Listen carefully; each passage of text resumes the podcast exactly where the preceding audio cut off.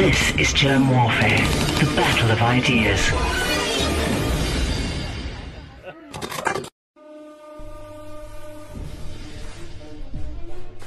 It is a Friday night here in Cape Town. It's afternoon where Stefan Molyneux is, and he is on the other side. My name is Germ. This is Germ Warfare, the battle of ideas. Stefan, it is a great pleasure to finally have you on my podcast. It has been a long time that I've been trying to get you. I'm so glad I finally got you. Well, thanks. I appreciate that. And, you know, after that introduction, I feel like I should be coming through the wall, like in full camo gear, you know, kicking my way in, doing a dive roll, coming up feral with someone in my sights and screaming something in Hebrew. I don't know, something like that. Isn't it true, though? I mean, we are in a war of sorts. Oh yeah, no, without a doubt. I mean, this is the war that happens when you can't fight face to face, right? We're in the war that happens when weapons of mass destruction have rendered conventional warfare obsolete. So now it's a war of manipulation, it's a war of propaganda, it's a war of lies, it's a war of race baiting, it's a war of gender baiting, and it's a war of just about everyone against the Christians and the philosophers. So I feel like I'm in good company on the side of virtue. No, well, yeah. I mean, you're preaching to the converted. I mean, well, there we go. It's been a great show, Stefan. Thank you for joining. All right, I'll just yeah, that was great. Let me just go down here. And... but I mean, yes, it's a war, but is it one that can be won? Well, yeah, all wars can be won. It just depends which side you're rooting for. You know, is it a war that could be won by the good guys? That's, you know, that's the big question. And as you know, we've got quite a lot of cards stacked against us, right? I mean, we've got families where women, you know, supposed to be this big maternal instinct, right? Well, women, are just maternal instinct is so strong, until some feminist comes along and says, you know, continuing your culture and your civilization and bringing the values your ancestors died for into the fertile minds of the young and allowing for the continuation of all that passed before for the tens of thousands of years of European or Western history, you know, that sucks. You know who's going to do that is some Guatemalan person who barely speaks English who's going to be raising one of 8 kids in a room in a corner somewhere. Those people... are going to do a fantastic job. What you need to do is you need to go off and start dreading your phone as a customer support rep for a department store. That's going to be what's really fulfilling for you. Not nurturing babies and children and supporting your husband and having a community and charities and getting involved in making the world a better place. That sucks. What you want to do is have a drive-by drop-off. You know, maybe slow down a little when you hand your kids out the car and then just go off to some crappy job where you get taxed into oblivion, where your take-home pay after childcare costs and other expenses is about the same as some, you know, rice farmer stitching Nikes together in a Singapore factory in the middle of nowhere. You're basically going to be slave labor for corporate capitalism, and your kids are going to be raised by strangers who don't give a crap about them whatsoever. And that's just the start. And then the kids, of course, go into daycare, where they're taught masturbation and nothing is real, and men and women are exactly the same. Yes. And then they go to primary school, where they're taught that only the government can ever solve problems, and the free market is totally evil. Oh, and by the way, you should never use force to get what you want, even though the entire school system is funded for the force of taxation. And then they go to high school, where math is considered white supremacy. And then they go to university, where Marxism is the only path forward. And they teach tolerance of everything except the 50% of people who want smaller government on this planet. And then they go out into the workforce with their brains shuttered and shattered by all of this propaganda, and they're $40,000 in debt because the Marxists who claim to care for the working class have propagandized the working classes into funding their own self-destruction through woke indoctrination of Marxist ideologies. And then the guys can't get dates, the women sleep around and destroy their capacity to pair bond, and then a few broken souls wash up on the shores of conversations like this and hear a few sweet words of reason for the first time in their mortal existence. And we kind of got a lot of unbreaking to do. We got a lot of repair to do. It's a lot easier to break things than it is to repair them. So, and we got a lot of people washing up. Have you got a mic to drop?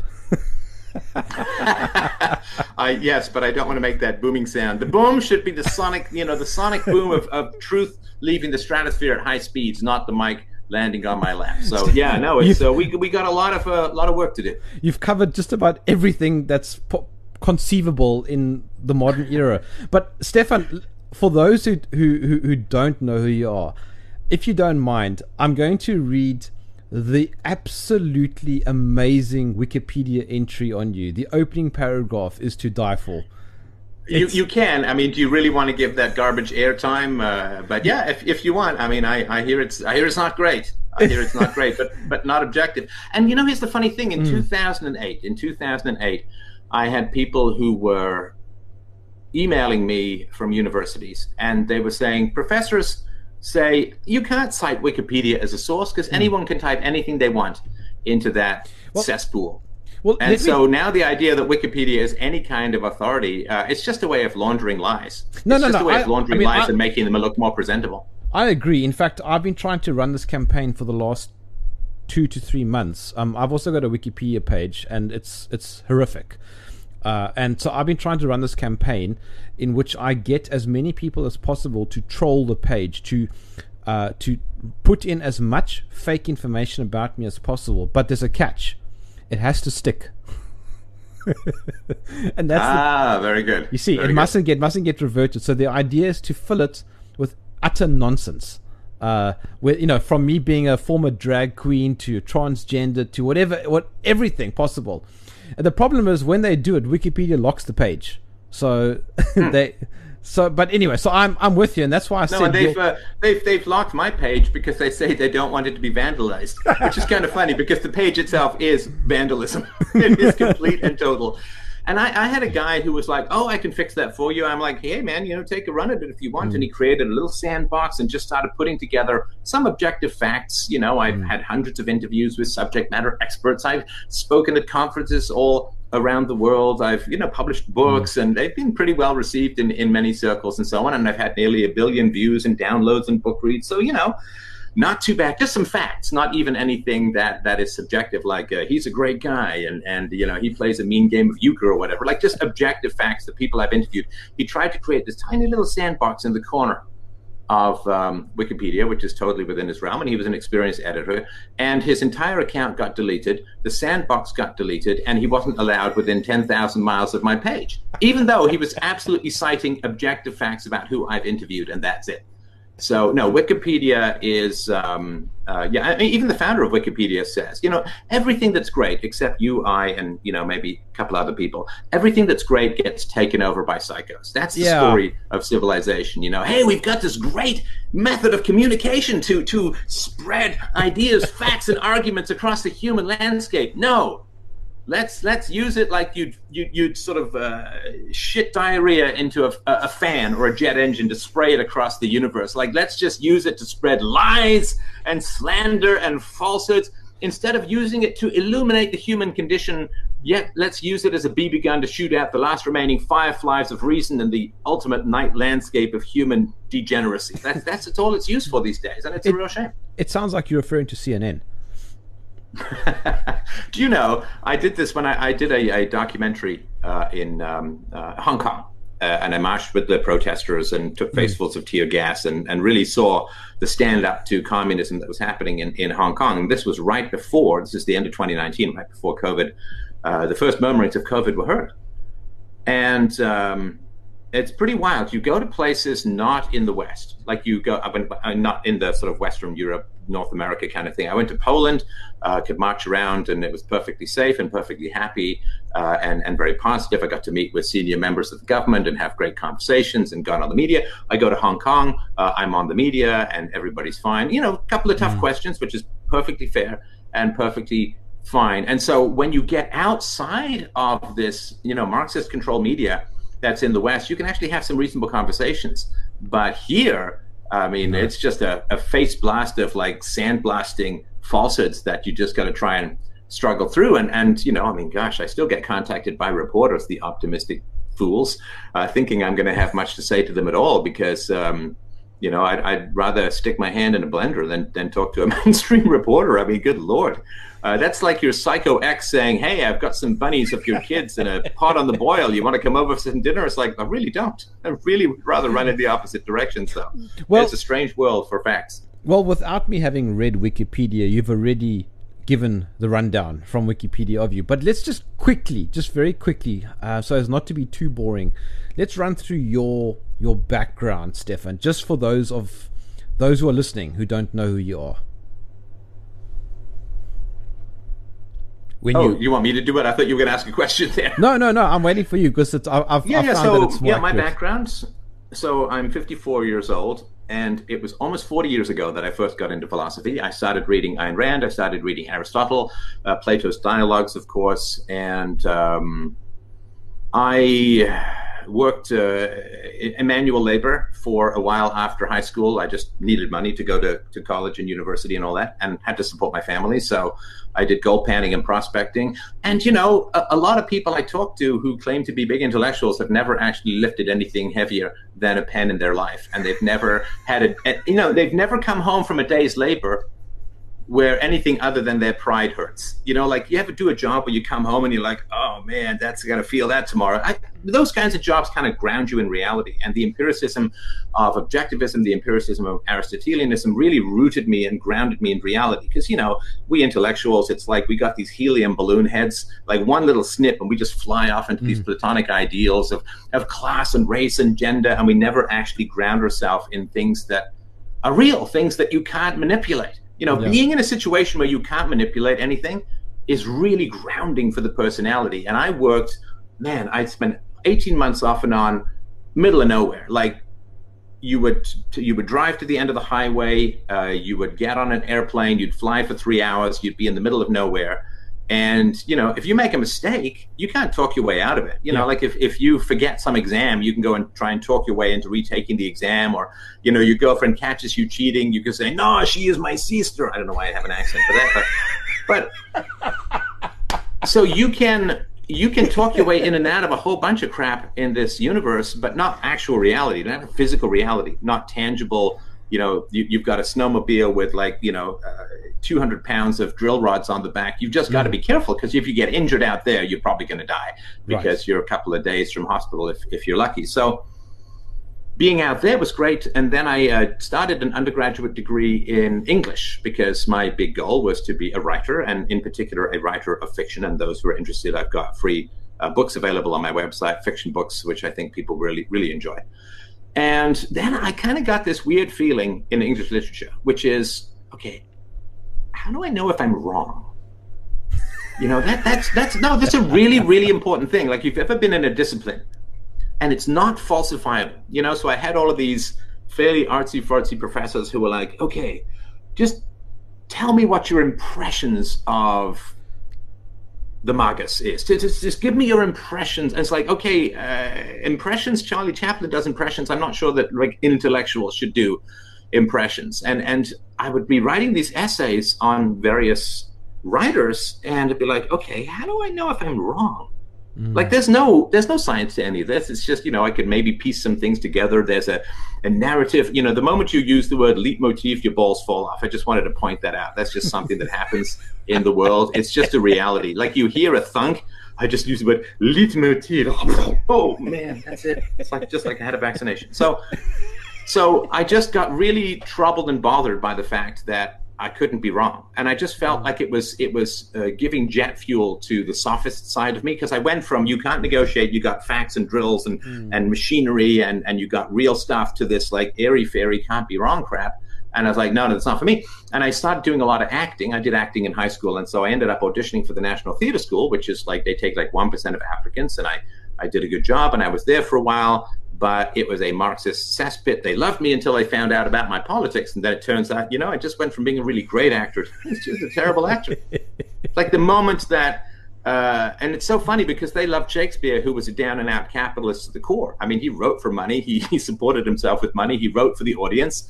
And so these guys were all like, well, the guy who, you know, everyone that we put on here, Tennessee Williams and Edward Albee and Shakespeare, they all wrote for money and they were all right out there in the market. But man, if you're pro-market, we hate you and we will just try and destroy you. So I had to sort of scoot out of that. And then I wanted to finish my degree, but not in English literature. I wanted to be in a discipline where I had even the remote possibility of being wrong. So I went and studied history. And this is back when history was still vaguely factual. I mean, boy, nothing has shaken any sane person who looks at history now and realizes, you know, the lies that were told about Donald Trump, the lies that are told about COVID, the lies that are told about white people, the lies that are told about Western history. The lies that are told about slavery and all of that. My God, I mean, and this is stuff happening in real time. Like there are literally hundreds of millions of people around the world who literally believe that Donald Trump said that Nazis were fine people. Like, and even if they play the whole video and it still doesn't penetrate them. I mean, if they've become impervious, like there's no kryptonite that gets through the Superman denial of facts. Yeah, I'm not. You see it, right? I must just point out, I'm not a Donald Trump fan at all. Right. No. So and just lies told, and there were other lies told about Hillary Clinton and so on, but they were usually told to improve her reputation, which is generally what you had to do to improve Hillary Clinton's reputation, because facts don't help in that matter. No. And so I wanted to be in a situation where I could actually be wrong. I could have truth and falsehood. And so I did my undergraduate in history. I did a graduate degree in history, and then I saw, you know, the grim march of endless diversity, which is completely falsely named. Diversity is not diversity. Diversity is just anti-white. I think we know that, right? Because that's the way that it always plays out. So I could see this big march of diversity coming down the pipeline. Plus, the Marxists were taking root. There was one or two Marxists when I was there who I'd argue ferociously with over the course of my undergraduate. But you could just see this wall of Marxism coming in, and then this wall of, if you're a white male, you've got no chance going forward, because, you know, that's who has the real power in society, is all the people you deny and attack and criticize. You know, Voltaire's totally wrong. If you want to know who rules over you, look at who you can't criticize. He's totally wrong. White males are totally in charge of everything. That's why we get excluded from everything and attacked and deplatformed and denied and blah, blah, blah. It's all nonsense. But so I ended up going into the software world, because when I was in my early teens, I used an inheritance to buy a computer. This is back when my first computer I programmed on had 2K of RAM. Nobody knows. Like, who's under 40 knows what that even means. But so I learned how to program in my teens. I did a lot of programming. And then a friend of mine and I had an idea for a software program which would help companies reduce pollution and all of that and comply with regulations. So we started this company and grew it and sold it. And then I took a year off, wrote novels. And then I got back into the software industry as an executive. And then I had a fairly long commute. So I started recording my thoughts, of which there were many, apparently. I'm close to 5,000 shows now, right? So I started recording my thoughts in my car. Mm. And I found out about podcasting. I was like user number 3 on YouTube. And it's really great that I helped so many people come to YouTube. I helped them build up their platform from virtual obscurity. And then they completely deleted me against their own terms of service for wrong thinking. So thanks, guys. You know, I'm so glad that I helped you build your site out of obscurity by constantly posting to it and bringing tens or hundreds of millions of people to your site. Fantastic. I'm so glad we had such a fruitful and productive relationship at the end there, because, you know, it's not the kind of reciprocity that brings. It's not you. It's not you, Stefan. It's not you, Stefan. It's me. That's right. Yeah, it's not you. It's me. So, so anyway, I built the show. I quit my regular career after people said that they would be happy to support what it is that I do. And I grew it to a true monolith of a site and a reach. I mean, I was in my peak, in my heyday. It was, you know, I'm close to 500,000 people on Twitter, 1 million subs on YouTube, and, you know, hundreds of thousands of other people in various places. I had 100,000 books downloaded and read every month, and interviewed just about everybody on the planet. And it was a glorious time. It really was a glorious time. And then, you know, there's nothing more challenging for evil than the success of virtue, right? So then after strutting my Caesar swing and dick stuff on the stage, the blowback inevitably came, and this was related to the 2020 election, right? Because I said some positive things about Trump to millions and millions of people in the 2016 election, and of course he only won by 70,000 votes. They can count as well as just about anybody else, so they needed to get anybody who might not be anti-Biden.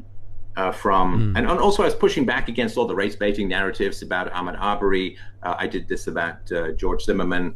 and Trayvon Martin back in the day, and I was pushing back very hard against the Gentle George stuff that was going on, and the I Can't Breathe guy. So yeah, I think that I stood between the left and the political power that is the crack that they lust for, and so I had to, somewhat gently be moved aside, and so went through a sort of significant wave of deplatforming, and it's a mixed bag. I mean, there's good and there's bad in it. It's that old thing where somebody asked somebody in China, I don't know, 50 years ago, they say, "What do you think of the French Revolution?" And he said, "It's too soon to tell." And there's a point to that. Is it good or is it bad? I've kind of given up guessing these things. I've really kind of given up guessing these things, because what you want in the moment is based upon the past, and yet what's coming is very hard to predict. Yeah. So in many ways, it's been a better life being deplatformed.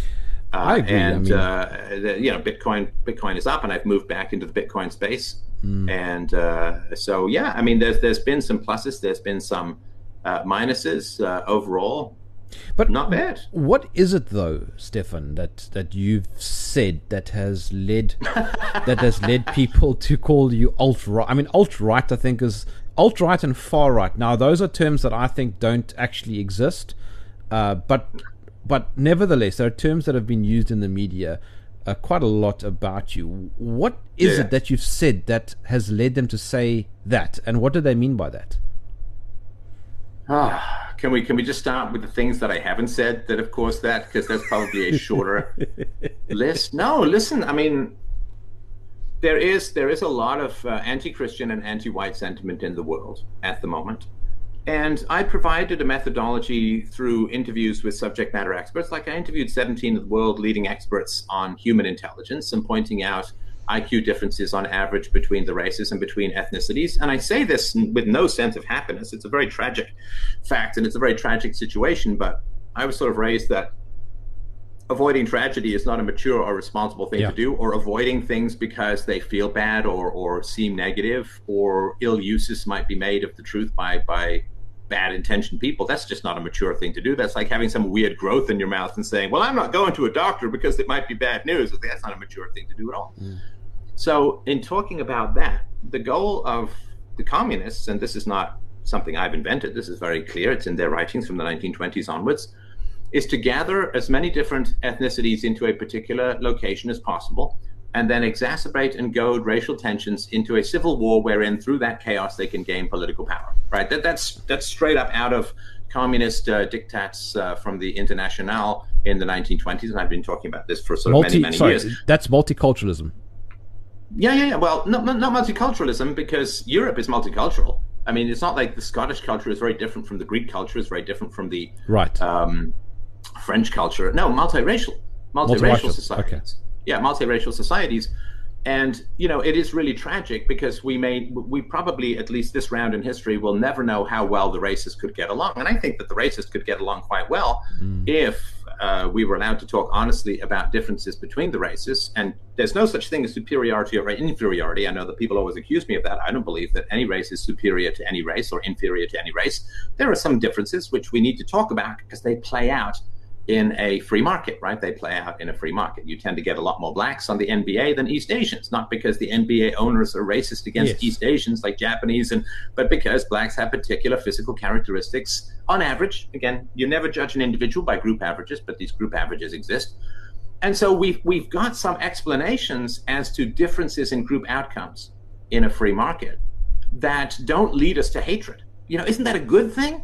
That's like if you were Chinese or Japanese or Korean or whatever, and you genuinely believed that the only reason that there weren't more of Chinese and Japanese and Korean people in the basketball leagues was because the basketball leaders hated you, that they wanted you to fail, that they woke up every morning thinking, "Gosh, how can we just make these Chinese and Japanese and Koreans' life horrible?" And right then you would be full of anger, full of resentment, full of rage. You would start making demands and pounding the table, and the hatred that would grow would be extraordinary. Whereas if you said, "Okay, well, look, there are certainly some, Ying Mao or whatever his name is, like some Chinese guy who's huge in basketball, I guess, kind of literally. So yeah, there's some exceptions off the bell curve, which is great." But Thomas, if you just accept. But Thomas Sowell has made the same argument. Well, yeah, if there's a sensible argument to be made, Thomas Sowell has probably made it. He's a great intellectual. And so if you are Korean, say, and you say, okay, well, Koreans on average, there's exceptions, tend to be, shorter than, say, blacks or certainly Danish people seem to be pretty much skyscrapers. And, there's, reflexes are fast, but they don't have the same fast-firing twitch muscles and so on. And there are some cultural influences as well, of course. A lot of black kids grow up playing basketball because they don't tend to be very wealthy in America or other places. So there's one ball and, 10 kids, it's what they can afford and so on. So we have explanations as to why there aren't that many East Asians in the basketball leagues. And they're interesting, and we should talk about them, because the only other alternative is to teach hatred and fear and resentment and panic. And if there's any discrepancy in anything everywhere, it's due to endless white racism. It's not going to work out well. It's not going to, like, it's like saying, well, if there are wealthy people, we've got to blame X group. I don't know, the Jews, or sometimes the Chinese are blamed in foreign countries. And the only reason that they're doing better is because they hate us all. And that's just a very bad and dangerous idea. We saw that play out in the 20th century. We're now seeing it play out in the 21st century. It's like, we've done this shit before. Yeah. We really shouldn't be doing this again. But Stefan, you're not saying anything profound, if I may be so bold. You're making an observation that seems fairly obvious. Is it racist for me to say that gangsterism seems to be linked to black rap culture? Does it make me a racist to make that observation? Bill Cosby himself made the observation. Nobody called him a racist. Well, they got Bill Cosby back pretty hard, right? Because they had covered up Bill Cosby's prodigious crimes against almost exclusively white women, by the way, which to me would be a hate crime in general. But so Bill Cosby, he had all of his stuff covered up until he started pushing back against the everything is racism narrative, right? Everything is racism all the time, no matter what. And look, I have great sympathy. I have great sympathy for the black community across the world. It must be incredibly frustrating.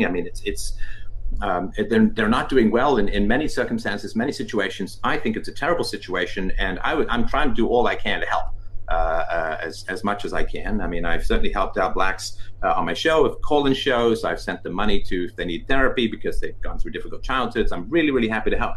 But fundamentally, what's the big problem in the black community? Well, there's two big problems in the black community in America. I'm not sure where it is in South Africa. The two big problems are fatherlessness and pedophilia. These are two huge issues in the black community. According to some reports, pretty credible, half of black girls report being raped by black men before they reach the age of 18. That's half. Half of the black girls are going through child rape. And of course, as you know, 3/4 of the black kids in America are growing up without fathers. Now, I have a lot of sympathy, but I'm not sure, like, that those seem to me bigger issues than what might be floating around in my head or your head or anybody's head. Those seem to be bigger issues. Like, how can I care more about black kids than their own fathers do? Like, I don't know how I can do that.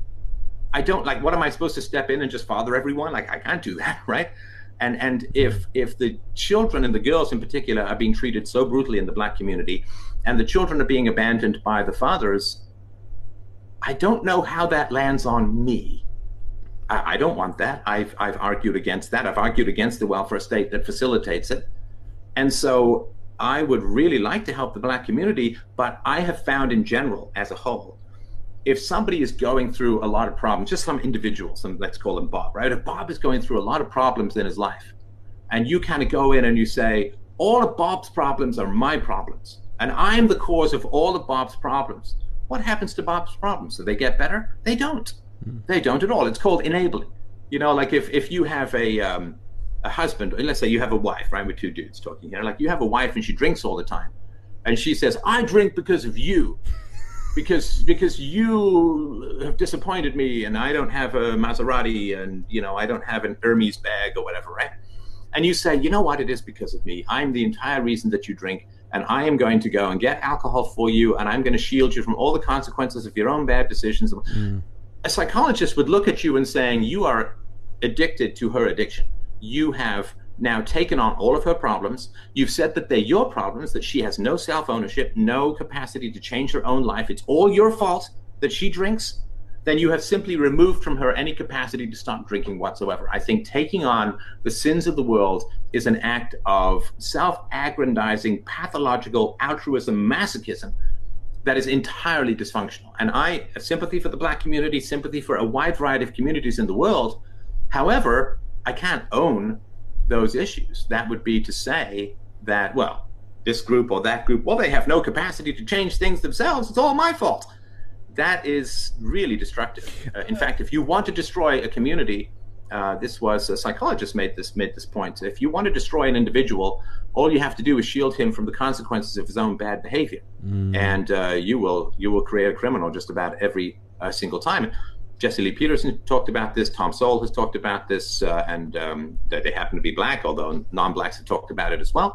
I really want the Black community to do better, but I don't see how me or you taking ownership for all the dysfunctions in that community and saying it's all our fault, that's paralyzing and making things worse. Like, if you really hate the Black community, you take ownership for all their problems and say that they have no self-control, no self-ownership of their own. Oh, but come now, Stefan, you're just in denial. The original sin is that you're white and you're male and that you're straight. Yes, well, pleasant though it is to be judged by things over which I have absolutely no control. And here's the thing, too, this divide and conquer stuff is so boring, too, right? I have way more in common with a Black taxpayer than I do with some white guy who's in charge of the Federal Reserve, right? I mean, come on. I mean, we're all tax slaves. We're all serfs on these tax farms called countries. We all have a whole bunch of rulers who praise us to the skies to our face and then laugh about us and try and depopulate us behind our backs. I mean, come on. You know, we all get together on this plantation that we call countries and try and figure out how we can actually become free rather than looking at each other like each other are the enemies. You know, slavery in the modern world is totally horizontal. It's not imposed from above. It's all this horizontal attack. But I mean, isn't that the major battle that we're facing? It's the divide and conquer concept. Sure. Yeah, it is. And it's males and females. And it's straights and gays, and it's races, and it's ethnicities, and it's religions. And it's just, and this is another reason why the sort of diversity, multiculturalism stuff is so attractive to the powers that be, because it just creates so many people and so many groups that you can set off against each other. Like, they say diversity is a strength. It's like, well, it certainly is, but not for us, right? Diversity is a strength for the powers that be. But also, I mean, what does diversity even mean? I mean, Thomas Sowell made a great comment about diversity in an interview years ago when he said, "Are you saying that a room full of Black people isn't diverse?" Right. Well, you know, in America, if you look at the voting patterns, you could make a bit of a case for that, like 95% voting for the Democrats and so on. But or look at Europe. Is Europe not diverse? I mean, people talk about Africa like it's just one big blob. No, you know, exactly. Or the Black community like it's one big blob. Or Joe Biden saying to the Blacks in America, if you don't vote for the Democrats, you're not actually Black. I mean, can you imagine? So, no, and here's the thing, too. Diversity should mean diversity of arguments. And what's happened, of course, is that whenever somebody proposes an argument that the left disagrees with, then suddenly diversity goes out the window. And now uniformity is the only thing that is allowed. No questioning of the central narrative is allowed. And deplatforming is which is far worse a punishment usually than what is imposed legally through relatively minor fines. It's all that. But I mean, look, I mean, diversity isn't always a strength. And I don't know why the left uses that argument. Let me give an example. Tell me if I'm off track here.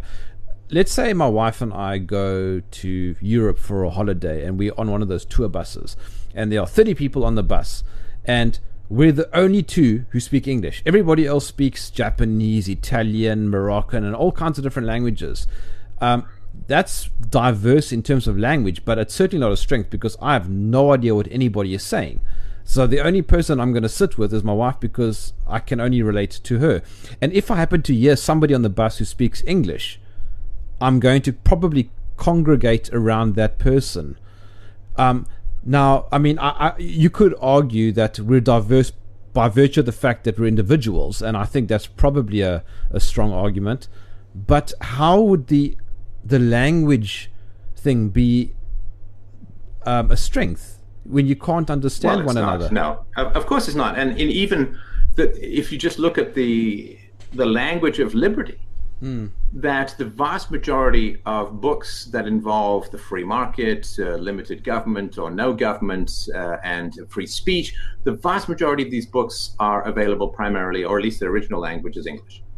And so when you bring people in who can't even read the language of liberty, it's not going to work out particularly well. Again, except for the powers that be who want to fragment us and give us no sense of cohesion and so on. And the erasure is, you know, it's really catching up. You know, I mean, it used to be the case that, well, when I was a kid, you had negative historical figures were around just to remind you of the bad times and serve as a warning and so on. Like, they don't tear down Auschwitz, they serve it as a warning, and rightly so.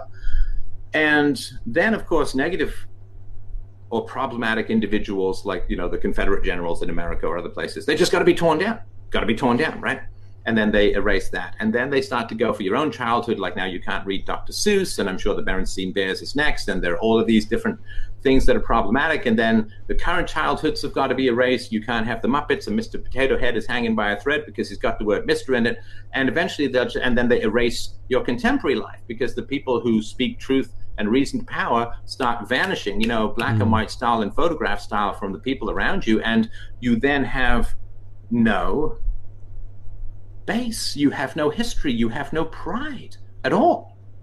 I mean, if you look at the movie Frozen 2, I watched this with my daughter, and the movie Frozen 2, I mean, come on, it's all about, well, you know, there were these wonderful noble natives who lived in North America, and then these evil European colonists came along and killed them all. It's like, man, I'm so sorry that the Europeans came along and interrupted the rapey genocidal crap that was going on, where you had in one place in Central America, you had a sacrifice of 60,000 children on one day. I mean, come on. I mean, gosh, how terrible. It sounds like you're referring to that book. Is it by Pinker, The Noble Savage? No. Who's it by? Oh, The Noble Savage goes back to Rousseau. I don't know who's written about it more contemporaneously, but I'm sure it comes out of Howard Zinn and this kind of stuff. And it's all this crap about the wonderful natives and the evil whiteys and so on. And I don't know. It's they lived so close to nature. They used every part of the buffalo. It's like, oh, you know, and here's the thing, too, like people who are more concerned about the terrible effects of smallpox before there was even a germ theory a couple of hundred years ago, where the hell are they when there's 100 million people slaughtered by communism in the 20th century alone? You know, that's a little bit more recent. And if the Confederate people were still in charge of the universities, you think people would have something to say about it? If the Nazis were still in charge of the universities, you don't think people would have something to say about it? But we've got a doctrine that's killed 100 million people, conservatively speaking, 100 million people. You know, that's, 15 times the Holocaust? That's a lot of freaking bodies to pile up. You pile those bodies to the sky, you can't even see the sky. That's 100 million people. That's just the ones killed, not even the ones tortured, displaced, maimed, just killed.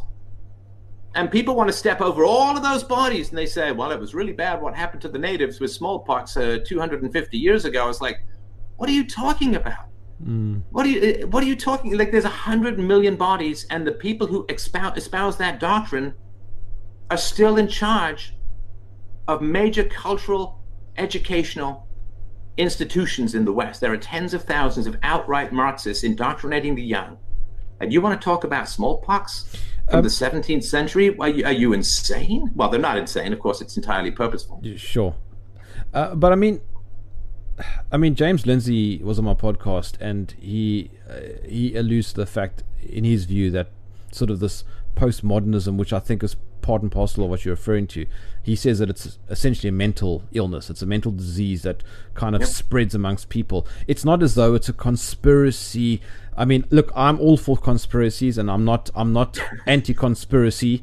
In fact, it's stupid, Stefan, to think that conspiracies don't happen. Okay, so but the only conspiracy theory that counts is central banking. But anyway, go on.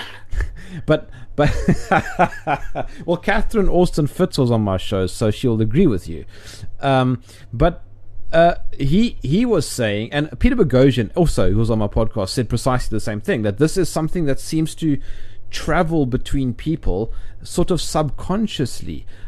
It sounds noble, that's the thing. It sounds virtuous, isn't it, right, Stefan? I mean, come on, why would you want black people to be oppressed, Stefan? Why would you want women to earn less than men? Right. Why do you want the poor to die in the streets and the sick to not get health care, blah, blah, blah. Okay, so is this a family-friendly show for language? Yes, man. I just want to gauge. I don't want to jump in the deep end. We're on a dedicated server. You can say whatever you like. If you're going to ask me about postmodernism, I can't promise totally clean language. So you can say whatever you want, my friend. And here's my little cup of water. There's a reason why we aren't on YouTube anymore. Let's go back to diversity. We'll get to postmodernism. So diversity is fantastic if you have a common methodology. In other words, diversity of opinion from scientists is wonderful as long as you've got the scientific method, which is the methodology you use to resolve differences of arguments, differences of opinions. That's the deal. That's what it's for.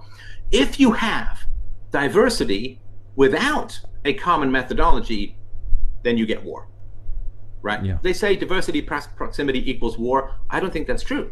Because again, you have lots of people with different theories of physics. You've got superstring people. You've got, you know, dark matter people. You've got all this kind of stuff, and they all have a methodology they can resolve their disputes with. So, diversity plus proximity plus no common standard, no rational standard. That's war. I mean, that's without a doubt war. So it's not enough to just gather people who disagree together. You also have to destroy any standard by which they might reach agreement. Any standard by which they might reach agreement. Now, why do people want to destroy reason? It's postmodernism, right? Why do they want to destroy it? Why do they say, well, reason is Western imperialism, reason is white supremacy, which is, to me, a completely racist thing to say because you're saying that non-whites can't be rational. Come on, people, give me a break. Yeah.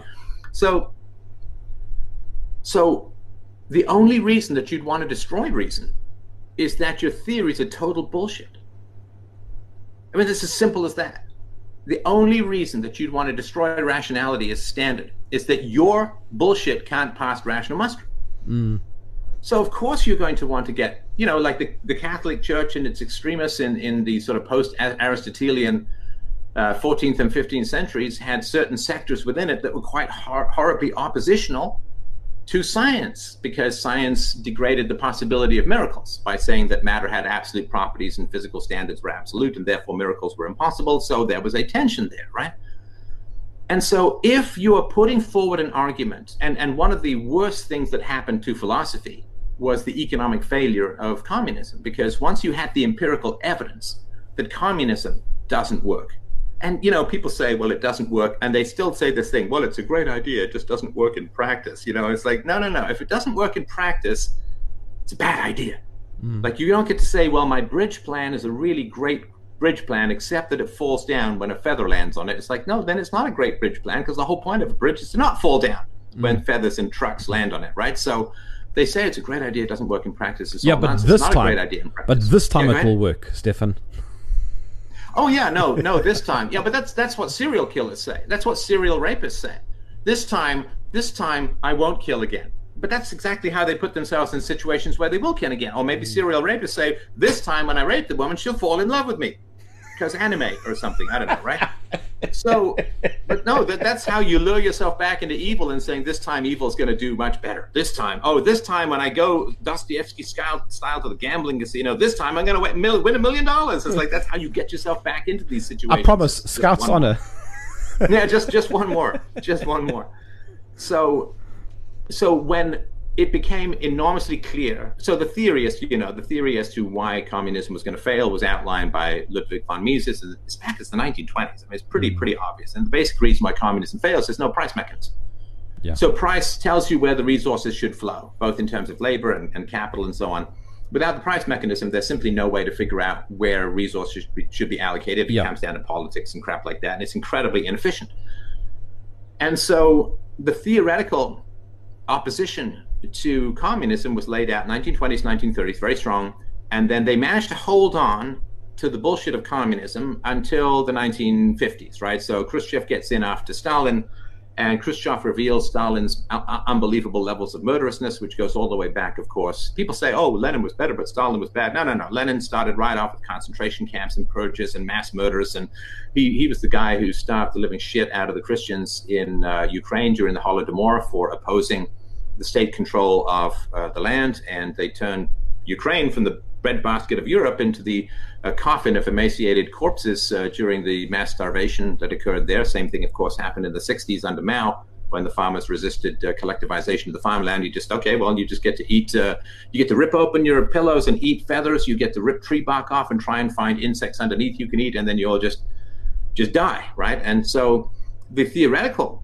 opposition was very clear. And then when Khrushchev came out with the practical stuff, then it neither worked in theory, neither did it work in practice. And the fact that the only thing that kept Russia going under communism, and the same thing that keeps China going, was just stealing everything they could get their hands on from the West, intellectually and physically and through manipulation, right? So once the theory and the practice of communism was proven both false, inefficient, and outright murderous to again, the tens of millions of people by that time, well, then they said, okay, well, our theory has been proven wrong, both in theory and in practice. So reason and evidence have completely repudiated our theory. So clearly, the solution is not to get rid of the theory, but to get rid of reason and evidence. And so that way, if your bullshit theory, which is false, self-contradictory, and utterly murderous, is exposed for having those terrible characteristics, you simply remove all standards. Yeah. You know, it's like, you know, if your mom tells you to clean up your room, and instead you just shoot out the light and brick up the windows so she can't see anything. Hey, look, my room's clean. It's like, that's not a good way to do it. There's a book that I'm actually, well, I mean, I'm reading a few books. I don't know if you do the same, but I kind of read multiple books at the same time, which is, I don't know if it's a good thing or a bad thing, but it's nevertheless one of those things that I do. If they're complementary, it can be good, but yeah. And I'm one of the books I'm busy with is by a guy called Paul Rosenberg. I think it's called Production versus Plunder. And that essentially confirms what you've just said. That production is essentially a market way of running the world, and it's the successful way. It's not even a scientific method, it's just natural human behavior. And plunder is when you essentially are just taking, which is a communistic way of approaching the market. And that always turns out to be more totalitarian and more economic. In other words, it's what happened with the Romans. The only way that they could expand the empire eventually was to keep plundering, which is one of the reasons why it collapsed, as opposed to having a production type of economy. Anyway, I'm going off topic, but I'm just saying that it's a book that I'm currently reading that actually echoes what you're saying. Oh yeah, it's the makers and the takers, right? Yeah. The makers and the takers. There are people who produce stuff, and then there are people who just come and take that stuff. Right, there are people who, you know, bend sweat and brow and labor and sore muscles, and they clear land and they plant crops and they shield them from birds. They pick up scarecrows and they you know, have the cows shit on the crops so that they grow into tasty bread. And that's a lot of work. It's a whole lot easier to just grab a sword and hold some guy at sword point and take his stuff. I mean, it's just a whole lot easier. And from an amoral, purely mammalian standpoint, it's a very good survival strategy. But the problem is that the whole society just staggers along on subsistence level, half starvation, which is basically almost all of human history, almost all the way across the world, the sort of modern world where we actually have enough to eat, in fact, too much to eat for many people, it seems. I mean, that's extraordinarily out of characteristic for most of human history, where you just had, there was no point producing more than you needed to survive because some asshole would just come along and take it. So then the free market comes along. And the reason we have the modern world, well, we ended slavery, so at least the white Western European Christians ended slavery, which they should be thankful for. Instead, of course, they're attacked because no good deed in history goes unpunished. No, they're evil. They're the great. Oh yeah, yeah. The only people who ended slavery, and not just in their own countries but across the world, and England only finished paying the price of ending slavery in the 1980s. Believe it or not, like that's how much debt it costs. So the only culture and racial group and religion that ended slavery, not just in their own countries, but around the world, the greatest treasure of moral advancement the world has ever experienced. They're the only people castigated for racism and bigotry. I mean, it's just projection, and it's you know, they'll look back in the future and just wonder how on earth we were able to tie our shoes since we believed such infinite cosmic spanning bullshit from dawn till dusk. But yeah, so we got the makers and the takers. Now what happens is when you get a free market, then you know what? Here's a big secret, everyone. Some people are really, really, really good at stuff. Yeah. Like, you ever go to karaoke night, man? Ooh. Some people are really, really, really good at that stuff. And really bad. And the majority of people, you know, don't invite me to sing, man. Like, the majority of people are really bad at most things. And then, you know, the majority, look at sports, right? 95% of the money goes to 5% of the people. Mm. It's the same thing in business. It's the same thing in music. It's the same thing everywhere you go where there's a meritocracy. A few hyper-genius people end up running the show. It's true in land ownership. It's true in podcasting. 95% of the money and the eyeballs and the attention goes to just like 5% of the people. It goes to Joe Rogan. That's just what happens. It goes to Joe Rogan, Stefan. Let's be honest. It goes to Joe Rogan. That's right. So very few people control the market, so to speak. And here's the thing. So what happens is some people become super popular, super wealthy, super rich. What did Joe Rogan sign some deal with Spotify, like $100 million. Now Spotify is involved with Tencent, which is involved with the Chinese Communist Party. You couldn't give me $100 million to get involved with those guys, but that's Joe Rogan. He's a different breed from me, so to speak, right? But so some people are just really, really good. And you look at, if you've ever seen the Live Aid concert, right? It's considered to be the best live performance in all of rock history, all of music history. Was Freddie Mercury and the boys up there for the, 20 minutes that they did of Live Aid. Now, Freddie Mercury was actually told by his doctor, whatever you do, man, don't sing. Because, you know, he was already sick. He had he had the flu. He had, like, throat problems. And he just went up and belted the living crap out of that thing, right? Now, here, just look at Live Aid, right? So Live Aid, you had the very best musical acts across the entire world, all congregating in one place. And what do people remember? Phil Collins screwing up the intro to Against All Odds, and maybe Sting warbling a little bit way in his Only Dogs Can Hear My Countertenor way. And all people remember is like Freddie Mercury. If you look at Shakespeare, only about 20% of his plays are regularly produced. If you look at Dickens, only about 5 of his 30 novels are ever read anymore. So even the greatest geniuses have a more miss rate than hit rate. And so this principle that when you have a meritocracy, the vast majority of people are going to completely fail, and a very few people are going to do extraordinarily well. It's so easy for people to come in and say, you know, that guy, he's not that smart. You know, that guy, he's not that great. Yeah. And they'll provide some other explanation outside of just genius meritocracy as to why he's doing so much better than you. And I studied, when I did my documentary on Hong Kong, people can find this at freedomain.com/documentaries. I talked about this, that what happened was that the communists came in to China, which had thousands of years of very complicated, largely peaceful contracts about land. They came in and they said, that guy who's got the big house and the pretty wife, and he's comfortable, and you're not doing that well. Do you know the only reason he's doing well is he stole from you, man. He stole from your ancestors. He hijacked the land. He kicked off your father. You know, maybe your father was an alcoholic and sold his, like my grandfather was an alcoholic, sold all our family land off in Ireland for drink, which was a real shame, but it did give me some motivation to come out here in the hinterlands of the internet and hopefully spread a couple of seeds of wisdom. Could be manure too, but that also causes things to grow, so we'll go with that. But the communists come along and say, well, the only reason so-and-so is doing better is he stole from you, and it's a fixed plate, and if he's got more, you've got less, and there's only so many slices in the pie, and if he's got 2, it means you have 1 less.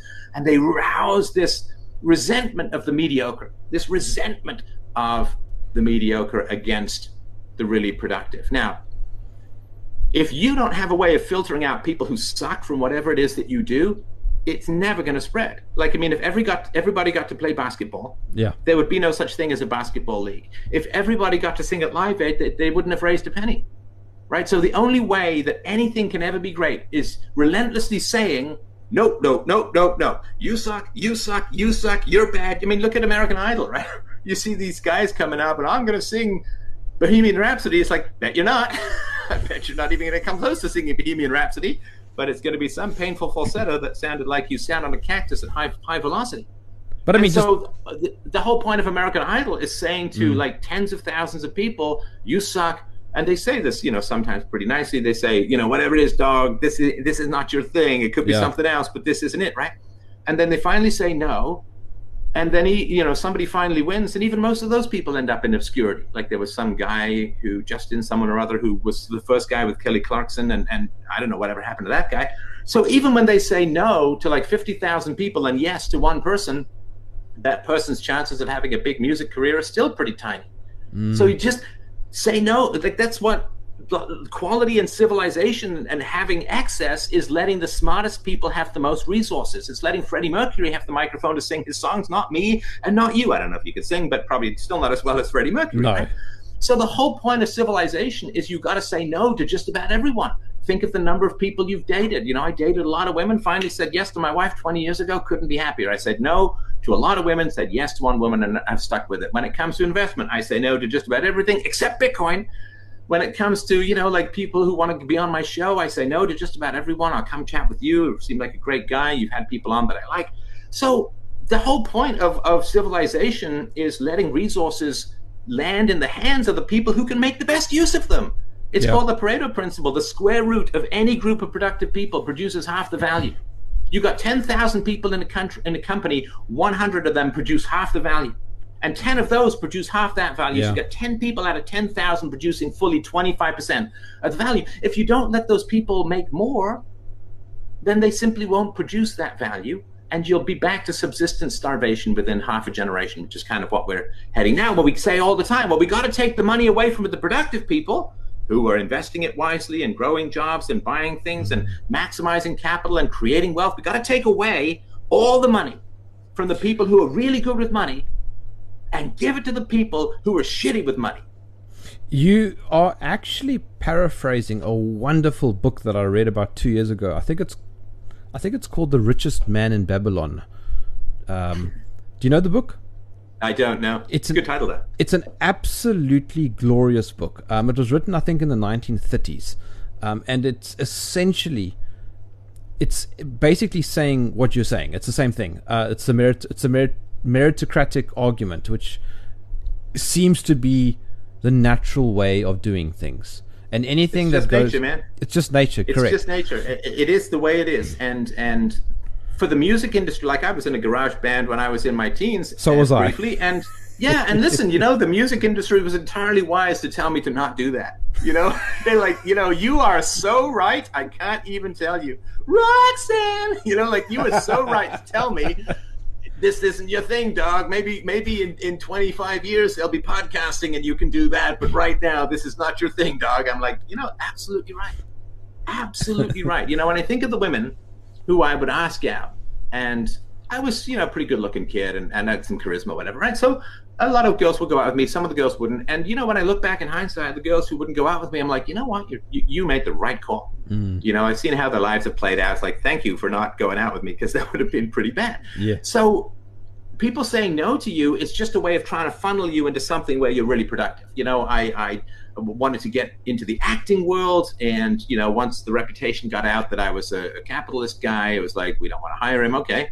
I like the business world, but, you know, the software world has got certain elements of corruption in it. I've written a whole novel about this. So then it was like, I don't really want to do that. And then I was writing novels, and I was getting some of the best education in Canada for writing novels. I had agents, and I just couldn't sell my books because they're, of course, anti-communist, and communists run the publishing industry. So for me, it was all just about being slowly shuffled into something which, now this is good. This I can do. This is the right thing for me. And now I'm being shuffled into something else, which is, you know, it'd be just the way that life goes when these sort of tarot decks come down. But being shuffled out of stuff, you know, it hurts when you get rejected. But all that rejection is doing, if it's reasonable and fair, all that rejection is doing is putting you on a path to something which is really going to work for you. And you may not know what that is. I mean, I used to give speeches alone in my car before there was even such a thing as podcasting. I've been doing this forever, right? And so, I mean, I wrote a manifesto when I was 24 years old, and I had a P.O. box. I sent it out. I was engaged in massive email correspondences with people long before the internet, just pen and paper stuff, right? So I've been doing this forever. Finally, you know, the spinning wheels hit the real traction of the internet, and I took a great leap forward. And, you know, again, 1 billion views and downloads, that's pretty good, right? I mean, that's pretty good for philosophy. I think it's pretty good for the world. Yeah. But that came out of a whole bunch of people saying to me, this ain't your thing, dog. You know, yeah, this ain't your thing. And they finally get the right place. Yeah, but I mean, Stefan, I think one of the accusations that can be thrown at you about being philosophical is that you're not supposed to have a binary response to anything. You're supposed to just only ask questions, and everything everything needs to be relative. Right, right, right. Well, you know, I was just reading the study just by coincidence this morning, which is if you get a PhD, you are 25 times more likely to have had a parent who's had a PhD. Right. So and it's the new aristocracy. It's the new asshole lords and ladies of the statist court. Right. Because you're not supposed to be out there helping people in the real world as a philosopher. You know, I tell you another reason I got deplatformed. We could do this all day if you want. Another reason I got deplatformed is because I'm massively pronatal. Like, I want people to have kids. I want people, like, I want women, like, to hell with your, screw your career, screw your husband. You know, to hell with your career, have some babies. You can have your career later. I'm always telling women, you know, one of my biggest tweets ever was when I was tweeting about how I said something like, oh, Taylor Swift just passed 30. By this time, 90% of her eggs are already dead. You know, I hope she thinks about having your babies. She looks like she'd be a fun mom.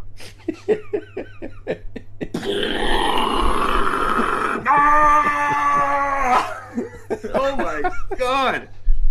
Oh, my Lord above. You know, like, it's one thing if you're wandering around the backwoods of Vietnam and you feel a click at your foot. It's like, yeah, okay, that could be a landmine from the war. It's another thing if you're just, you know, strolling down, dum-de-dum, I think I'll make a little tweet about Taylor Swift and kids and blah, blah. Because that goes very much against the depopulation agenda. Plus, there is a big dumbing down agenda. And so the average single mom is has an IQ in the 90s, and not the high 90s either, right? So when I say, so what they do to dumb down the population is they go to all the smart women and they say, you know, being a housewife is totally boring. It's beneath you. You're built for so much better. You're going to get so bored running around after your little snot-nosed kids and wiping diapers and blah, blah, blah. Like, that's got much to do with parenting at all anyway. So what they do is they lure all of these smart women through vanity and thinking they'll be the next Plato or whatever, or Bill Gates. Of course, a lot of the women in business end up like the woman who ran Theranos, Elizabeth Holmes, rather than Steve Jobs, but that's another story. So they lure these women out of the home and they lure them into the workforce where they just drive down the wages of men and drive up the taxes of the family, and there's no net gain whatsoever. Families are poorer now in after-tax income than they were in the 1950s when women stayed home. Sure. Because it's supply and demand. You get half the women to go, and you get women to go into the workforce, just drives down the wages. It's good for the capitalists. It's good for the government because they get to pay tax these women, and it kills your culture because you, as you said at the beginning of the show, you drop your kids off with strangers. Then the strangers aren't going to raise your kids with your values, and then you wonder why they're alienated and depressed in their teens. Hello, it's called daycare, where, you know, 20 hours or more a week in daycare, kids experience exactly the same psychological distress as if they've been left in the woods alone.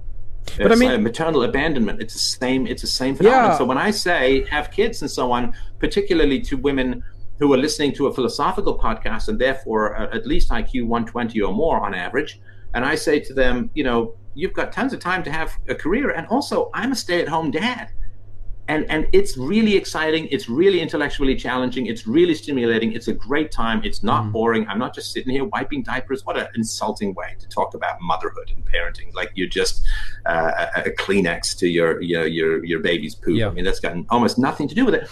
So another reason why I got deplatformed is the people who want to dumb down the population don't like it when a smart guy tells smart women to have kids young, because, you know, intelligence largely passes through the maternal line. Intelligence, or at least IQ, is 80+% genetic by your late teens. So if you want to dumb down the population, the welfare state will do that in a dysgenic way by taking money from smart women and giving money usually to less intelligent women. And I say this without any prejudice. It's just a fact, right? We've got to deal with facts if we want to be rational. And so the fact that I was out there, and I did a calculation off that one tweet, that conservatively, and again, I counted the inbox of women saying, you know, I've always really thought that. I really do want to have kids, but I felt really bad about it and blah, blah, blah. I created 60,000 people from that one tweet. Wow. Because it was seen by so many people. You can do in slice and dice. You can drill down on the numbers. So I did a medium-sized town worth of babies from one tweet. Now, the powers that be don't want those babies around. I mean, one of the things they love about COVID is the massive depopulation aspect going down the road of COVID, which is all the babies not being born because of COVID. It's way worse in terms of personalized life than the old people and the obese people who were dying.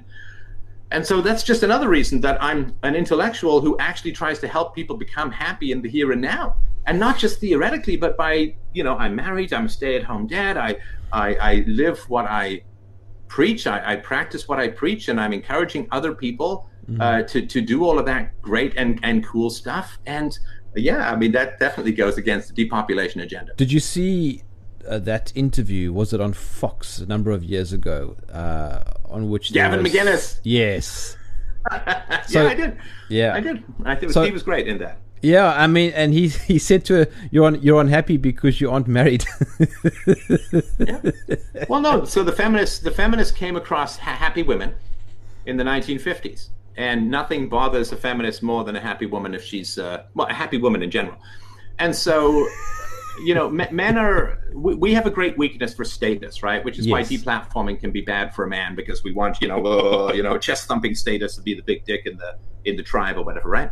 So we have a great weakness for status. And if you want to pursue the truth as a man, you have to wrestle with the great demon of status. Now, for women, the great demon is vanity, right? The great demon is vanity. And so if you say to women, you're being oppressed, you're less than you should be, you're just staying home, and you're only being paid 3/4 of what a man would make, even though you never want to work on an oil rig to save your life or your nails.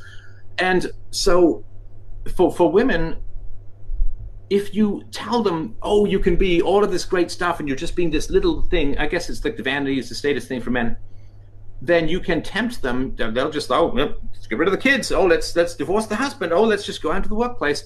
And they're so addicted to the vanity of that being a working woman is superior to being a woman at home, raising kids, that they will pursue this like lemmings right off a cliff of happiness. The happiest women in the West were women in the 1950s. Every single decade since then, women have become more and more and more unhappy. And now it's even worse, because now women have the infinite waving penis wall of social media, and they can post a picture of themselves in makeup and get all these thirsty betas out there. And there are these dating apps where people are pinging them, where men are pinging them all the time. And they can't ever settle down because there's always just some better guy coming. Ooh, the next ping could be Brad Pitt, you know, in whatever delusional world that they're living in. Like, so because they're just so dissatisfied now, and they've broken their capacity to pair bond, promiscuity wrecks women in a way that it doesn't wreck men. You know, men have their own weaknesses, but like in interpersonal conflicts, women tend to outmaster men, which is why men get so shredded by divorce and women not so much. But when it comes to pair bonding and being used for sex, man, women just get wiped out by that.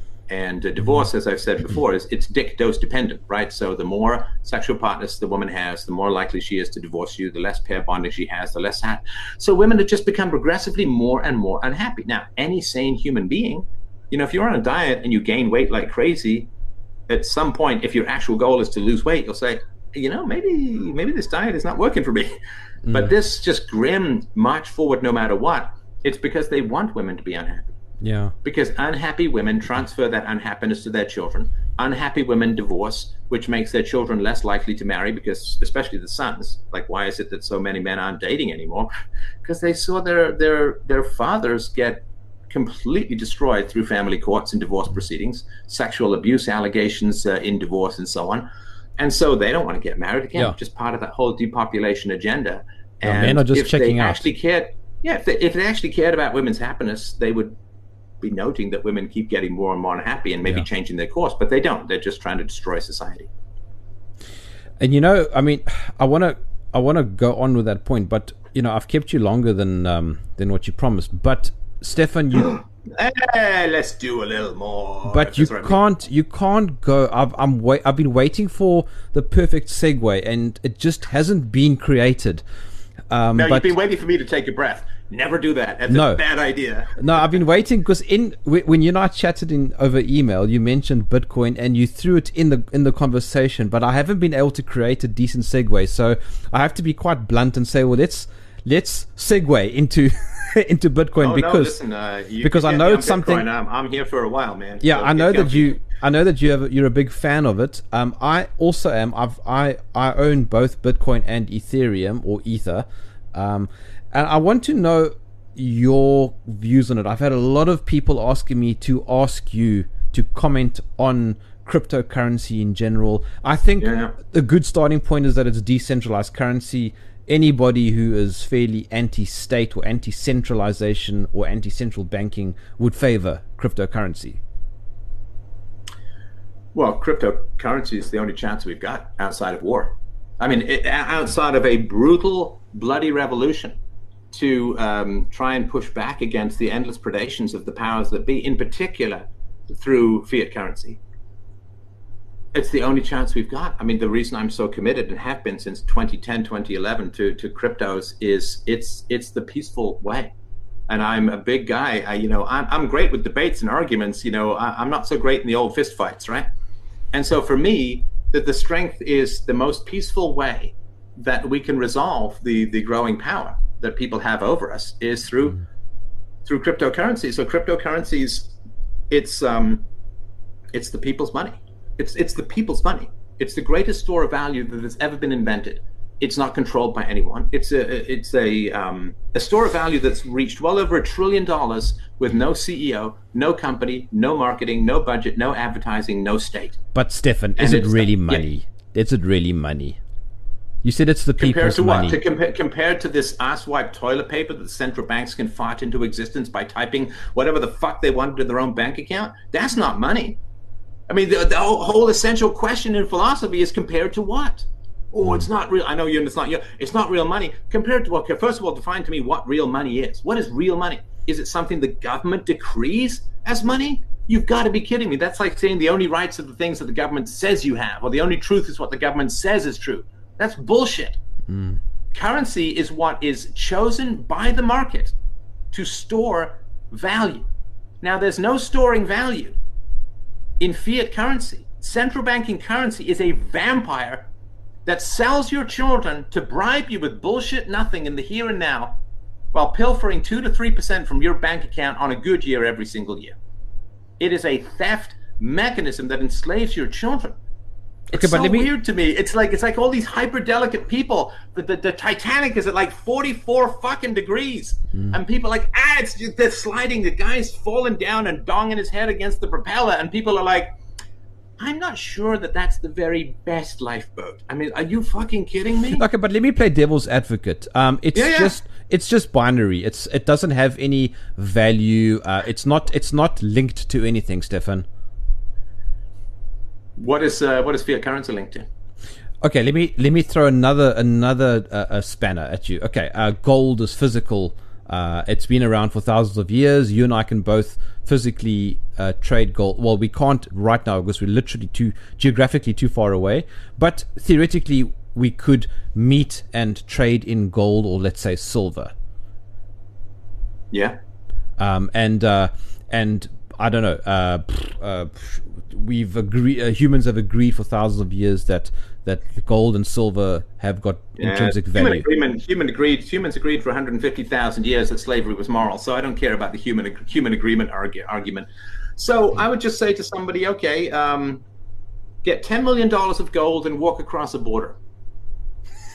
Seriously, get 10 million. Go and buy a Tesla with a brick of gold.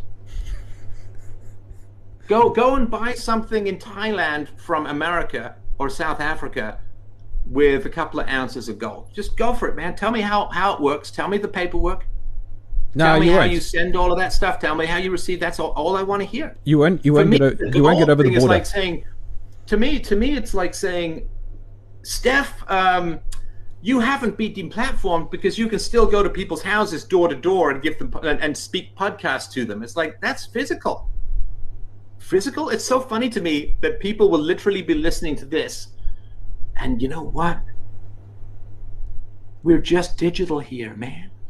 I'm not actually in your house. I'm not trapped in your TV here like a squid in a fish tank. I'm not trapped here, man. It's just digital.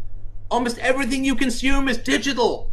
You watch Netflix, you read stuff online, you take phone calls. That's all digital. It's like, well, digital doesn't have that much value. It's like, oh my God, are you kidding me? All you do is digital. And then you're saying that somehow digital is doubtful. I mean, just look in the mirror. How much time do you spend on your phone, on your tablet, on the internet, listening, posting, blah, blah, blah? I say, well, it's all digital. It's like, hello. Digital is the thing, man. Digital is the. We're only having this conversation because digital. Let me now play into what you're saying. So, as you know, I'm a political cartoonist, and over the last 10-12 years, all of my work has been drawn digitally. I don't have it physically on paper. So, I guess you could argue then that it doesn't exist, which is nonsense because it does exist. Well, do you think that there's any gold behind fiat currency? No, that shit's all been sold long ago. Yeah, that's all gone. I mean, originally, you know, so those, I'm sure you know the history. It was very briefly, right? Mm. So originally it was gold, and then gold became dangerous to transport. So they had physical paper notes that represented gold, and then you blah blah blah, right? Like checks, okay? So you were supposed to be able to redeem your paper currency for gold and blah blah blah. And then at all First World War, 1934, 1971, in staggered increments, they just got rid of all of that. All the money is digital these days. Oh, yes, but there's physical dollars around there. Yeah, I get it. And 40% of those have just been created in the last 12 months when economic activity has been virtually nil. So that's all bullshit, too.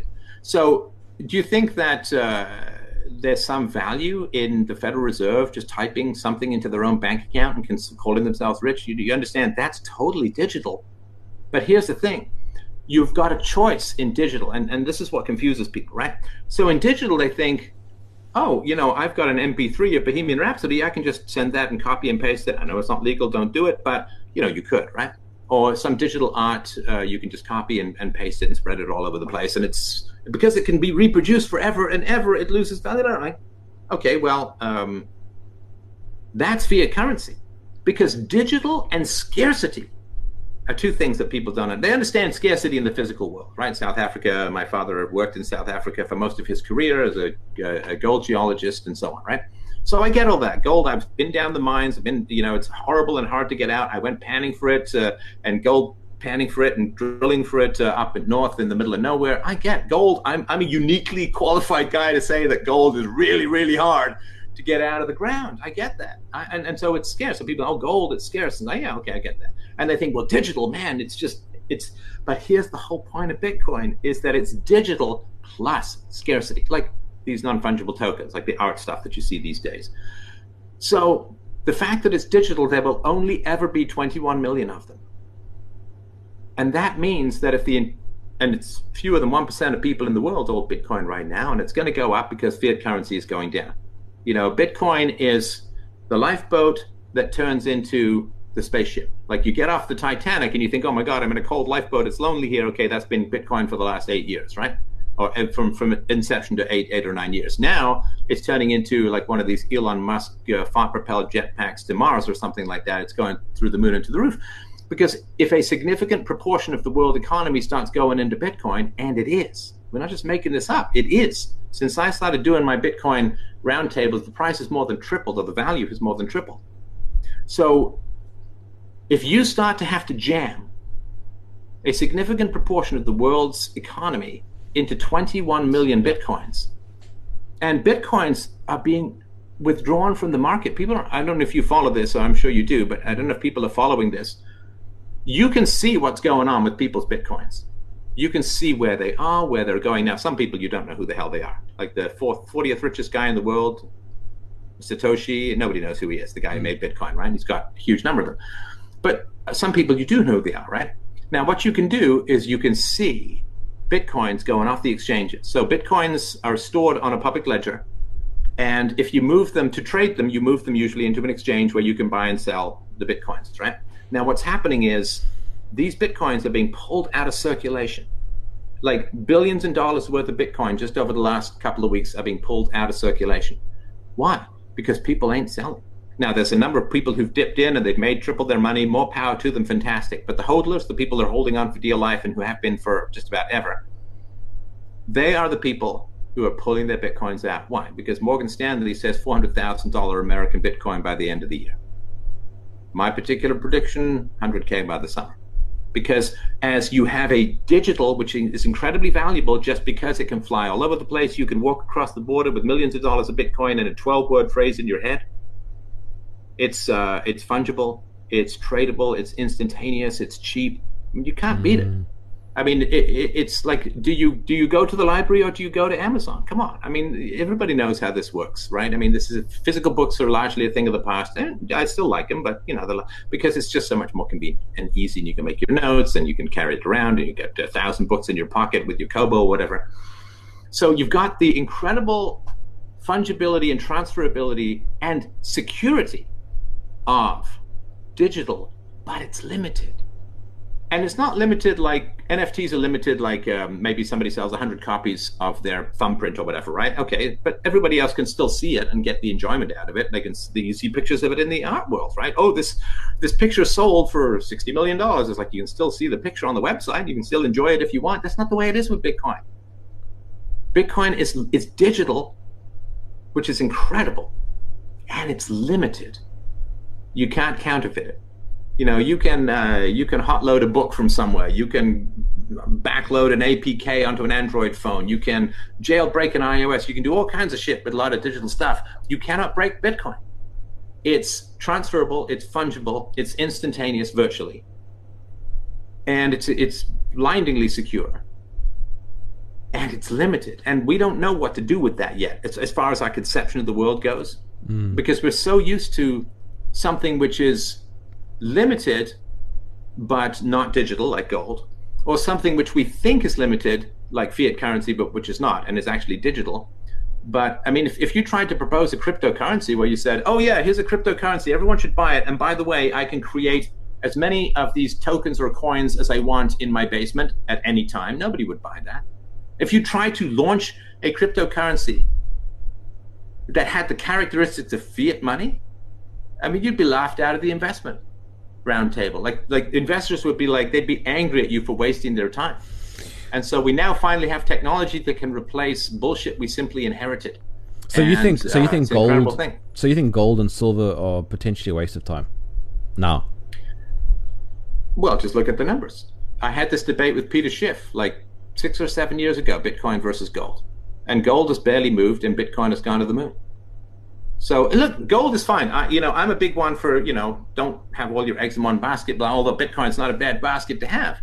So I think there's room for some diversity and all of that. But and people say, oh, Bitcoin, it's not dual use like gold. You can't do anything else with it. No, that's good. Don't you want something that's specialized? That's saying like, there's some James Bond cars which also turn into submarines. And you say, well, my car is not worth that much because it's not also a submarine. It's like, you just want it for driving around. You don't want dual-use shit for your currency. You want a currency to just be currency. And here's the most important thing. If you care about the environment, if you care about nature, get your ass onto Bitcoin now. Like, should have been 10 years ago. Get it on now. There is nothing more destructive to our precious and scarce natural resources than fiat currency. Because, all of that debt is consumption in the here and now, borrowed from the future. Every piece of government debt is an additional consumption of scarce resources. America's gone through, 8 massive stimulus packages where people have gone out and bought everything known to man. Well, that's all ripped out of nature's precious bosom, and it's all debt-based. Everything we borrow is pillaging nature now at the expense of the future. If you care about nature, if you are an environmentalist, and this is where you find out whether environmentalists are actually environmentalists and actually care about nature, or just bullshit watermelons, like green on the outside, red on the inside, and useful idiots for communists. Because fiat currency and national debts and deficit financing are the greatest destroyers of nature that can be, it's even worse than war. And speaking of war, if you care about peace, you cannot fund endless wars with Bitcoin. You cannot fund empires with fucking Bitcoin. Okay, so if you care about human peace, if you care about America not having 750 goddamn army bases and military bases all over the world, if you don't like regime changes, if you don't want endless mercenaries being funded all over the place to destabilize other governments, then you got to get your ass off fiat currency and onto Bitcoin, because you cannot do that shit with Bitcoin. Yeah, but you cannot. The whole point of getting off the gold standard was because world wars were way too expensive for the gold standard. And if they were too expensive for the gold standard, when governments had already tons and tons of them, Bitcoin is our only chance for a peaceful future. And I say that with no sense of hyperbole. It is our only chance for a peaceful transition of power from totalitarianism, and it is our only chance to protect nature, and it is our only chance But Stefan, it's our only chance to end war. But Stefan, the Huffington Post says that mining cryptocurrency is very expensive and dangerous to the environment. Mm. Yeah. Unlike, say, war, which is funded through fiat currency, $2 trillion of it's criminal and it's too much power. So, first of all, in America, 67% of the power is wasted anyway, and Bitcoin is mostly harnessing that waste. Mm. And secondly, if it gives us a chance, like when Joe Biden dumps $2 trillion on the economy and people rush out and buy stuff, how much energy is consumed producing whatever the hell they want to buy for money that doesn't even exist? To be fair, right? Though, to be fair, have you seen Joe Biden? I don't think he uses much energy at all. Joe Biden is the biggest boost to Bitcoin that could possibly be conceived of. No, I'm not kidding. So I was like half and half about Joe Biden getting in, because I'm like, okay, well, it's going to, America's going to auger in towards socialism, but Bitcoin's going to go through the fucking roof with Joe Biden in power, because he's just going to print his way into Weimar Republic style hyperinflation, and people are going to find a way to take refuge. And that's why I'm saying to people, I don't want to tell people to buy and sell anything. Everybody's got to make their own decision. Yeah. But my vision of the future, and it's a sad vision, I tried for a long time to avoid it. What's going to happen in the future is there's going to be an aristocracy of people who own Bitcoin. And I'm not talking about Ethers a little bit, but it's Bitcoin. Most of them are just distracting garbage and vanity projects. But there's going to be people who own Bitcoin, and then there's going to be everybody else who's going to be put on UBI from arse white paper currency produced by the state, which is going to be able to buy you virtually nothing. So, I'm saying look into it and understand it. And again, I've been proselytizing this stuff since 2010, 2011. And what they say about Bitcoin is like buying a winning lottery ticket that pays off in 10 years. So something to think about. Stefan, there is a lot of demand for you and me to have round two. Because there's just so much to talk about. And Put them up, man. And all right. Yeah, no, that's great. Listen, we don't want to exhaust the audience. And we've done 90 minutes, and there are still a pile of talking points that I haven't even got to yet, because we've done like 3% of the stuff I talk about. So yeah, we can do it again. Yeah, for sure. Yeah. But I wanted to say though that one of the great things about I am a cryptocurrency fan myself. One of the great things is that I can literally, like right now on my phone, okay, I can send you money. Isn't that incredible? It's remarkable. One of the things I learned about, so my parents divorced when I was a baby, and my father went to Africa. I was born in Ireland. I grew up in England. And one of the things that I take pretty fucking personally when it comes to crypto is my childhood. Mm. So my father did quite well as a gold geologist, and he owed child support and he owed alimony and so on. My mother was very mentally unstable, not particularly well able to hold down a job when I got older. But here's the thing. It was virtually impossible to get the money out of South Africa. If it had been a Bitcoin situation, it would have happened like that, and my childhood would have been entirely different. It wouldn't have been hunger. It wouldn't have been scraping together money for a sports team. It wouldn't have been eviction notices and fearing that we'd be kicked out on the street in the middle of winter. It wouldn't have been me having 3 jobs in high school and junior high school and a paper route and just to make ends meet. I wouldn't have been banished to the frozen tundras of the north to make money for my family. Mm-hmm. If it had been a Bitcoin universe, then I could have had a reasonably comfortable childhood. Like, I don't know if people, like, it's really, really important to look at the personal effects of this, right? If you've had trouble collecting debts, if you've had trouble getting money across borders, if you've had trouble helping people out through charities and so on, you got to look into this stuff, man. Yeah. This is the Esperanto, the truly unifying language of humanity. This allows us to interact and discuss things economically in a way that's never been possible before. Stefan, before you go, just quickly tell me about your South African connection. I know you've been here a few times. Sure. Yeah, so as I said, my father, sometimes he would come up to Ireland and we'd spend some time together in the summer. When I was 6, I went out and spent the summer in South Africa. It's one of the most vivid and amazing memories of my childhood. It is The land is a gift from the gods, as far as it's the usual thing that the more beautiful the landscape, the more crappy the politics. It's just one of these things in life that generally goes that way. And then I did come back in my mid-teens and spent another couple of months there. And because my father was a geologist, he died last year, but he was a geologist, so we went all over.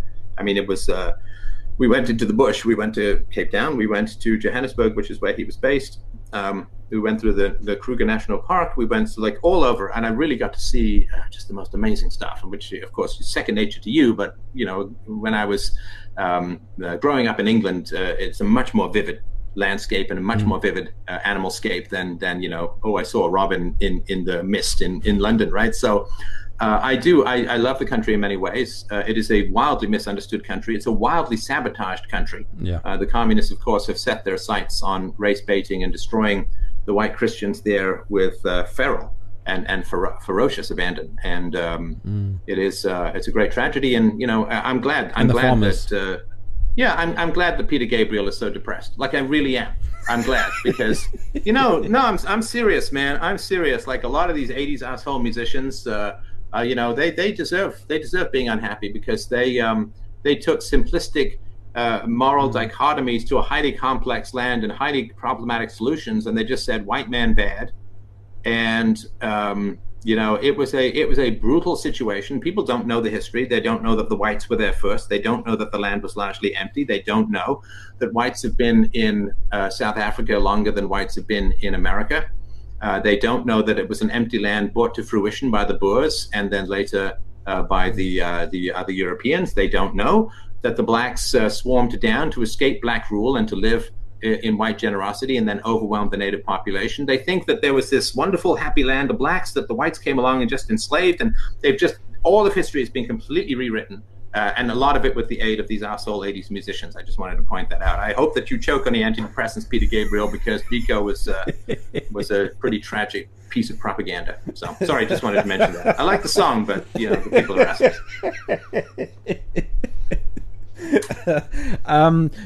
Just if anybody ever deserves to be fat and ugly. Anyway, sorry, go on. Just quickly, so you said you were in Cape Town. That's my home, by the way. I live in Cape Town. Yeah, no, I know. It's, oh, my gosh. I mean... If you could get a free market into South Africa, I'd never be anywhere else on the planet. I'm telling you that right now. Stefan, we've got lots more to chat about, so you and I are going to have to stay in touch. This has been an amazing 90 minutes. It's the best way for me to start my weekend. I can guarantee you that.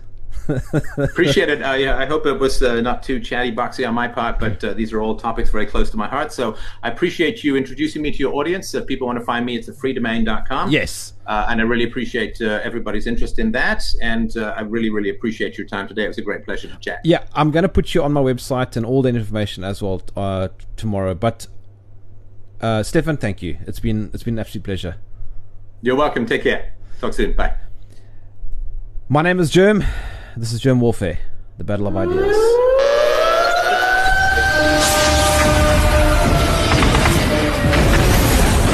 If you enjoyed this podcast, please visit supportgerm.com.